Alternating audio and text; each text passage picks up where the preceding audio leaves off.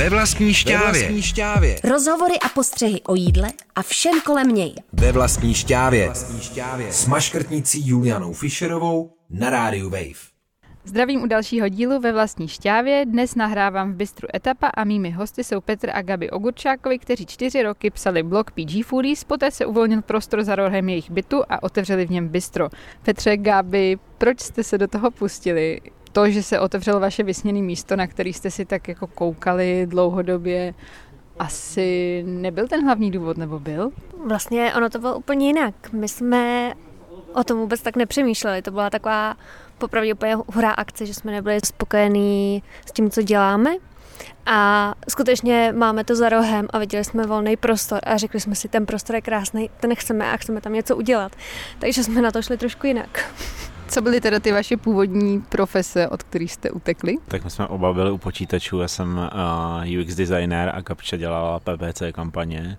Já jsem to schválně trošku zjednodušila samozřejmě. Poslouchala jsem ten podcast s Honzou Valentou, který jste kdysi natáčeli a tam vlastně, myslím, Petr zmiňoval to, že si dal hlídacího psa na všechny prostory možné, které by se mu kdy mohly líbit. Takže vy jste si tehdy říkali, že prostě něco vytvoříte a ještě jste nevěděli, že to bude zrovna bistro. To bylo tak, že my jsme měli e-shop s potravinama a my jsme chtěli udělat jako výdejní místo, takže proto já jsem si nastavil ty hlídací psy a potom jsem na ně vlastně jako zapomněl a, a najednou na mě jako po, po roce vyskočilo tohleto. A nějak jsme to cítili už z toho inzerátu, že, že to je ono. Jak se cítí už z inzerátu to, že je to ono? A vy jste tady asi i věděli, co tady původně bylo, to možná dost pomohlo, ne? Právě naopak, my jsme tady nikdy nebyli předtím. My jsme vůbec nevěděli, že to tady je, ale, ale z těch fotek a, a tak jsme jako viděli, že to je hrozně hezký a No já jsem chtěla ještě dodat, že my jsme chtěli vytvořit něco prostě skutečného. Tím, že jsme eh, žili posledních 8 let jako v onlineu a bylo to zrychlený, byli jsme bez kontaktu jako s lidma, to je stejný s tím blogem. My něco vytváříme, jsme viděli na sociálních sítích, ale vlastně skutečný kontakt není. A tady, tady vlastně nám přišlo super, že se s těma lidma potkáme. Nezazlíval vám někdo to, že si budete teda otvírat to bistro ve smyslu toho jako lidi z gastra, že by vám říkali, no vy jste blogeři, vy nevíte o tom, o čem opravdový život je a takové věci byste vůbec neměli zkoušet. Potkali jste se s tímhle názorem? Hodně často. Hodně často se nám smáli a úplně nás od toho odrazovali. A já myslím, že možná proto nám to jako docela vyšlo, že jsme do toho šli jako úplně po hlavě a udělali jsme strašný mraky chyb neustále něco předěláváme, ale já myslím, že díky tomu jako se postupně zlepšujeme a asi kdybychom věděli teď, jak to bude těžký, tak bychom jako delší dobu přemýšleli, než jako ten jeden týden, co jsme měli na rozhodnutí. Jak vím, váš prostor jste zařizovali poměrně rychle, myslím, že to trvalo kolem půl roku. Věděli jste předem třeba z nějakých myšlenek eh, úplně dávných, že někdy budete mít bistro, pro mě jako mají nevěsty promyšlený svoje šaty, eh, že až jednou budu mít bistro, nebo jestli jednou nějaké bistro mít budu, budu tam mít to a to a to. Měli jste aspoň trošku promyšlený ten koncept třeba jenom z říše snů? Měli jsme trošku. Eh, chtěli jsme, aby to připomínalo nějakým způsobem, jak žijeme my, což je trošku jako neorganizovaný prostor. Já jsem nechtěla, aby to vypadalo perfektně, aby, aby tady bylo spoustu kytek, aby každý byl oblečený tak, jak chce, aby se tady lidi cítili prostě fajn a aby to bylo útelný. Měli jste třeba nějaké speciální nároky na obsluhu nebo něco, co vám vždycky vadilo v českých nebo pražských podnicích? My jsme uh, řešili pohovory tak, že pro nás nejdůležitější bylo to, aby ten člověk byl milej, aby uměl rychle reagovat, aby když se stane nějaká chyba, tak dokázal to chytře vyřešit, ale to, jestli měl, má velké zkušenosti, jsme popravdě neřešili. Je tady spoustu lidí, kteří no, doteď neumějí nosit čtyři talíře nebo, nebo tak, ale o to nám prostě nešlo. Nám šlo, aby ten člověk byl fajn. Co bylo podle tebe, Petře, nejdůležitější, když jste vybírali lidi, kteří by taky, předpokládám, odpovídali nějak vašemu vztahu nebo vašemu vztahu k lidem? My jsme hledali lidi, kteří mají tu touhu vlastně být mezi lidma, být tady, být, být milý, někomu pomáhat, prostě baví je být mezi lidma a to, to bylo takový jakoby naše měřítko. Gabč, Gabče dělala ty, ty pohovory a ona má jakoby cit na ty lidi a myslím, že to viděla vlastně na první dobrou a kdo dokáže i rychle reagovat, je pohotový a přitom pořád jako vtipnej a vlastně každý, každý je tady úplně jiný. Vy dva nejste úplně z gastra, kolik lidí procentuálně z toho zbytku, co tu pracuje a kolik je to vlastně lidí, je z gastra? Já si myslím tak maximálně třeba 20%, jako většina lidí. Já bych to rychle vypočítal, ale podle mě z těch 19 lidí jsou tady dva. Bych se s tebou hádala, a myslím si, že jich je víc že mají nějaké zkušenosti, ale moc to není. Řekneme si to na rovinu, jsou to lidi, který, který to baví. Podobně jako vy, vlastně nadšenci. Ano. Teď už se dá trošku rekapitulovat za ten necelý rok, bude to v lednu, teda rok až. Co byly největší průšvihy ze začátku po otevření bystra, nebo i během celého toho roku, se kterými jste se museli nějak potýkat?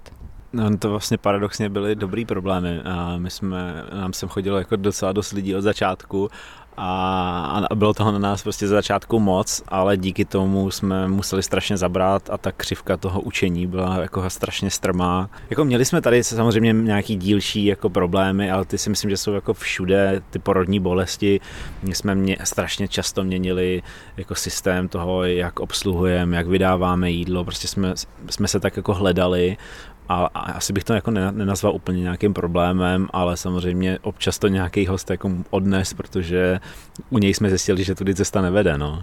No a když se jedná ať už o ty průšvihy, nebo o to dobré, nebo řekněme průměrné, tak máte pocit, že jsou na vás lidi třeba milejší, nebo byli na vás milejší, nebo naopak přísnější právě proto, že jste se jako teoreticky znali z toho onlineu? Měli jste jako pocit, že se to nějak eh, v tom zrcadlí? Rozhodně protože úplně od začátku ty lidi často věděli třeba, kdo jsme, že za náma díky tomu šli. Byli hrozně schoudívaví, když jsme něco udělali uh, špatně. Doteď říkám holkám, když něco prostě poděláme, klidně to těm lidem řekneme.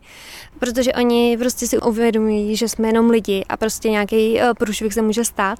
A takhle jednáme celou dobu na rovinu a asi proto ty lidi se často vracejí a fakt jsou hodný. Takže se vám nestalo, že by vám někdo něco zazlíval nebo vám zanechal nějakou špatnou recenzi, jako to jsou ty blogeři, kteří si otevřeli svoje bistro, ale nezvládli to. To se nestalo. Tak v tomhle duchu ne, my jsme tam měli nějaký špatný recenze a většinou to byl od lidí, kteří se vlastně jako ne, dovnitř nedostali, protože se tady byla nějaká fronta.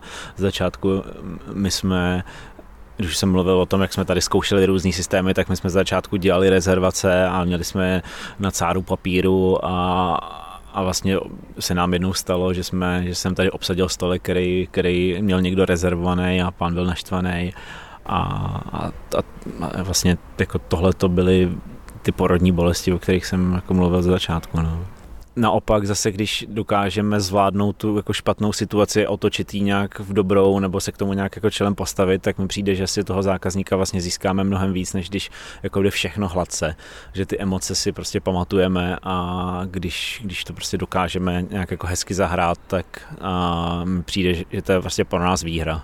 Jak byste charakterizovali styl vaření ve vašem podniku? Um, jednoduchý, uh, založený hodně na zelenině a luštěninách a myslím si, že uh, se snažíme to jídlo ačkoliv je trošku jinak udělané, než máme doma, tak by mělo být jako pro všechny. Snažíme se jako chlapy naučit jíst nějakým způsobem právě uh, víc uh, věcí bez masa a, a tak, no co je takovým hitem, nebo to, co přetrvalo od začátku až do teď? Protože ten jídelníček se samozřejmě mění se sezónou. Já sama vím, že tady od začátku jsou batátové chlebíčky, hodně oblíbený, veganský. Tak ještě něco je tady takový specifický. Vlastně to, to sladký, ten sladký bar se jako tolik nezměnil, ale, ale ty, ty jídla měníme sezóně ale největší hit byly ty naše míchané vajíčka, což je vlastně úplně první recept, který máme na blogu ale oni byli tak oblíbení, že my jsme museli vlastně stáhnout a máme už jenom na víkendovém menu, na všedním, o všední to už není. No to zase přesně jako jde úplně proti logice jako a nějakých jako restauratérů, ale my chceme, aby ty lidi, kteří tady s náma jsou, aby je to bavilo a pak už se stávalo, že prostě někdo každý den míchá 70 porcí vajec a dělá to jako od rána do večera, takže jsme prostě nechtěli ty lidi otrávit, takže jsme tyhle ty vajíčka dali jenom na, na víkend. A z těch slaných teda něco přetrvalo? Já si fakt nevím.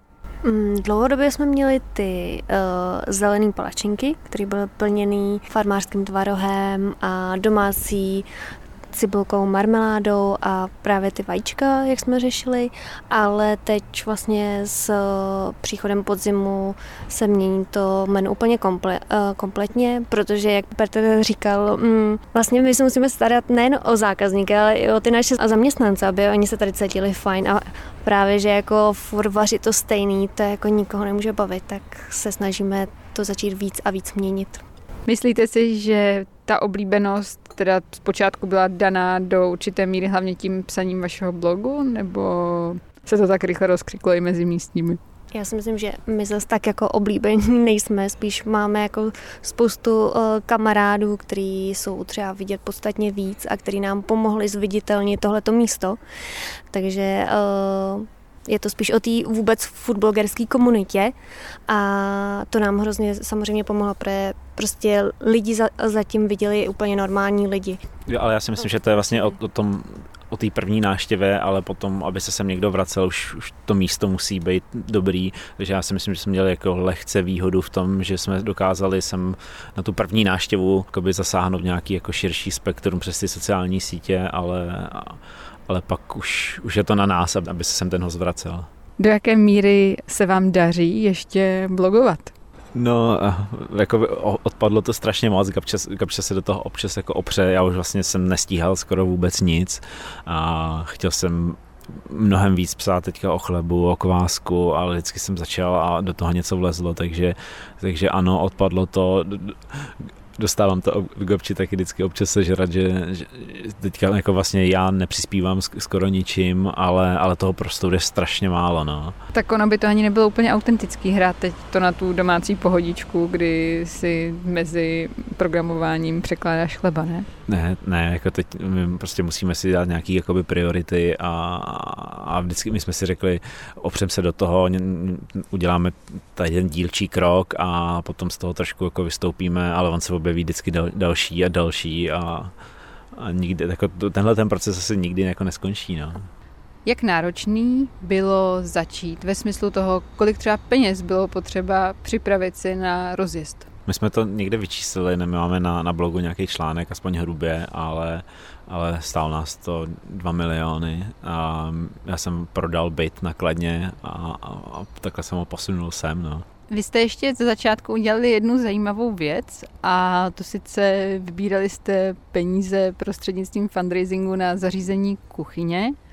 Do jaké míry je to myslíte funkční nástroj a do jaké míry je to trochu jako marketingová záležitost, protože ty většina těch zprostředkovatelů si vlastně bere nějakou docela velkou marži. My jsme to brali jako obojí, samozřejmě a marketingový nástroj to byl, nebo ono to bylo jakoby strašně zajímavý vybírat na, na tu pec, protože jako, myslím si, že by nám čl, jako nikdo nepřispíval na celý nějaký bistro, takže museli jsme jako vytáhnout ty jednu věc a, a ta pec byla jako skvělá v tomhle tom, takže, takže ten, je to takový jakoby mix obou těch věcí. No. Já jsem se právě s Petrem poznala osobně eh, díky právě pečení chleba. Kdybych nebrala v potaz to, že bydlíte skoro za rohem, tak nemáte pocit, že Karlín je plný trendy podniků, podobně jako třeba Letná nebo Vinohrady? Nemáte pocit, že s každým dalším podnikem už se to musí zbortit jako Atlantida a zmizet z povrchu zemského? Já myslím, že, že je, že je úplně plný, že na každém rohu je něco skvělého, ale těch lidí, kteří tady pracují, je hrozně moc. Nějaký pán nám řekl, že sem snad jezdí kolik? 30 tisíc lidí denně. 30 tisíc lidí za prací denně, takže je tady prostor pro, já myslím, že další podniky, protože já už jsem přejedená toho našeho teď. Jak moc vám leze společná práce do vztahu? Vy jste zmiňovali, že teda spolu pracujete z domova už strašně dlouho a strašně moc let. Přece jenom po tom intenzivním provozu v bistru je to asi trochu jiný. Předpokládám, že i na dovolených se střídáte, nebo jak to děláte? Jo, na tohle to se vlastně úplně otočilo. My jsme uh, spolu byli jako 24 hodin denně a, a tady etapa znamená, že přesně jako, že aspoň jednou si někdo odpočine, druhý je tady a nemáme moc vlastně jako času mluvit o něčem jiným a, a přicházeli první takový jako rozepře, no. Třeba o tom, jako jestli se někdy dostanete na tu společnou dovolenou, nebo o čem? My jsme zvyklí, že jako moc na dovolení nejezdíme, nebo když jezdíme, tak tam stejně pracujeme. Ale spíš, že já někdy mám takový jako naivní představy něco nějakým způsobem udělat, něco hezkého a Petr řekne, ale pojďme si to rozebrat, má to smysl, pojďme to naplánovat pořádně a tam to jako začne trošku haprovat. Takže já jsem takový člověk, který prostě si řekne, jo, pojďme do toho a prostě tak jako takový střelec, což u Petra tak nefunguje, tak jenom v tom, ale já myslím, že my máme strašně moc o, stejných názorů, takže a mně hlavně přijde, že my jsme se jako za ten náš vztah naučili oddělovat ty, ty věci, takže a, jakoby osobní a pracovní, takže my máme jakoby pr- pracovní tady debatu, výměnu názorů a potom, potom jdeme domů a tam to jako, tam to jako přepnem, no. Ještě bych eh, dořekla, jako na rovinu říkáme to, že si musíme uvědomit, že musíme zastavit práci a fakt jako ten člověk o ten vztah musí pečovat. Jako je pravda, že bylo, bylo pár momentů, třeba jako na jaře, kdy to bylo náročné, kdy jsme se sem tam pohádali, co jsme jako po těch 12 letech vůbec neznali. A fakt lidi si musí uvědomit to, že že to musí oddělit a říct si, fakt se musíme o sebe starat. Ty jsi zmínila tu náročnost toho jara, čímž si mi nahrála na další otázku, co vám dala karanténa a vůbec jste připraveni nějak na další omezení provozu? Tak my jsme ten podnik úplně jako přeměnili. Tím, že jsme museli zavřít a otevřít okénko, tak jsme přes, přes noc vytvořili e-shop díky Petrovým uh, schopnostem, a což nám strašně pomohlo a začali jsme prodávat veškerý sladký pečivo právě takhle online, lidi si chodili, začali jsme přidávat další produkty, ať už keramiku, ale začali jsme přeprodávat vlastně suroviny jako farmářský eh, mlíka, vejce, aby jsme jako nějakým způsobem udrželi ten odbyt a, a ty lidi se vraceli tím, jak zase jsme to nějakým způsobem představili osobně, tak nám věřili a chtěli nám zase pomoct, což bylo hrozně krásný a my jsme, já si troufám říct, když jsme koukali nějakým způsobem na číslo, tak jsme nebyli ani jako ve ztrátě, díky bohu, nějaký jako velký. Možná jsme byli na nule, nebo těsně, jako jsme to, zvládli jsme to a zároveň jsme udrželi všechny lidi, kteří jsme měli, ty dostali všichni zaplaceno prostě normálně, takže díky bohu vyšlo to. Tak uvidíme teď. Myslíš, že teda má teď smysl pokračovat dál a třeba nějak rozšiřovat provoz? Já se strašně bojím, respektive já nevím, co přijde. Já teď eh, to, co se stalo na jaře, tak já jsem se tomu měsíc předtím ještě smála, že nic takového nemůže nastat, takže já se i bojím, že lidi už nebudou tak jako chtít všem pomáhat, protože všichni jsme už z toho unavení a prostě chceme jenom normálně fungovat. Takže třeba my uh, plánem otevřít malý obchod vedle, což nikdo ještě neví, což říkám tady veřejně úplně poprvé. A teď se toho bojíme. Já se toho taky trochu bojím. Pro spoustu lidí je takovým tahákem, proč otevřít něco vlastního, ta touha trávit čas v kuchyni a nosit lidem vlastní krásné jídlo na stůl. Do jaké míry vy jste v kuchyni a řekněme v kanceláři? Ono se to u mě třeba každý měsíc mění, jakože teď posledních 14 dní jsem tam každý den a pak večer jdu k počítači a většinou do jedné, do dvou ještě pracuju na počítači, ale bylo zase období, kdy jsem tam holky nechávala a šla jsem tam jednou týdně na klasickou směnu, nejsem tam hlavní kuchař, spíš vždycky ten druhý, ale eh, střídáme to a zároveň my chceme, aby všichni si nějakým způsobem prošli ty pozice. Petře, pečeš ještě chleba? Pečeš pro bistro chleba ty? Nebo kdo ho peče? Ze začátku jsem tam vlastně byl každý den a po těch, pár, těch pár měsíců, a, ale po teďka už, teďka už Nikčas Gáby tu, jako tu moji roli převzali a já bych řekl, že, že už to dělají někdy i líp než já Děkuji moc za rozhovor. Dnešní díl jsem natáčela s Petrem a s Gabi Ogurčákovými v Bistru Etapa. Bavili jsme se o tom, jaké je to vést blog a o tom, jaké je to nastartovat vlastní bistro. Celý díl si můžete stáhnout také na stránkách Rádia Wave nebo poslechnout v aplikaci Můj rozhlas CZ. Ve vlastní šťávě. To jsou rozhovory a postřehy o jídle a všem kolem něj. Ve vlastní šťávě. Ve vlastní šťávě. Přihlas se k odběru podcastu na wave.cz lomeno podcasty a poslouchej šťávu kdykoliv a kdekoliv. U Plotny i ve Špajzu.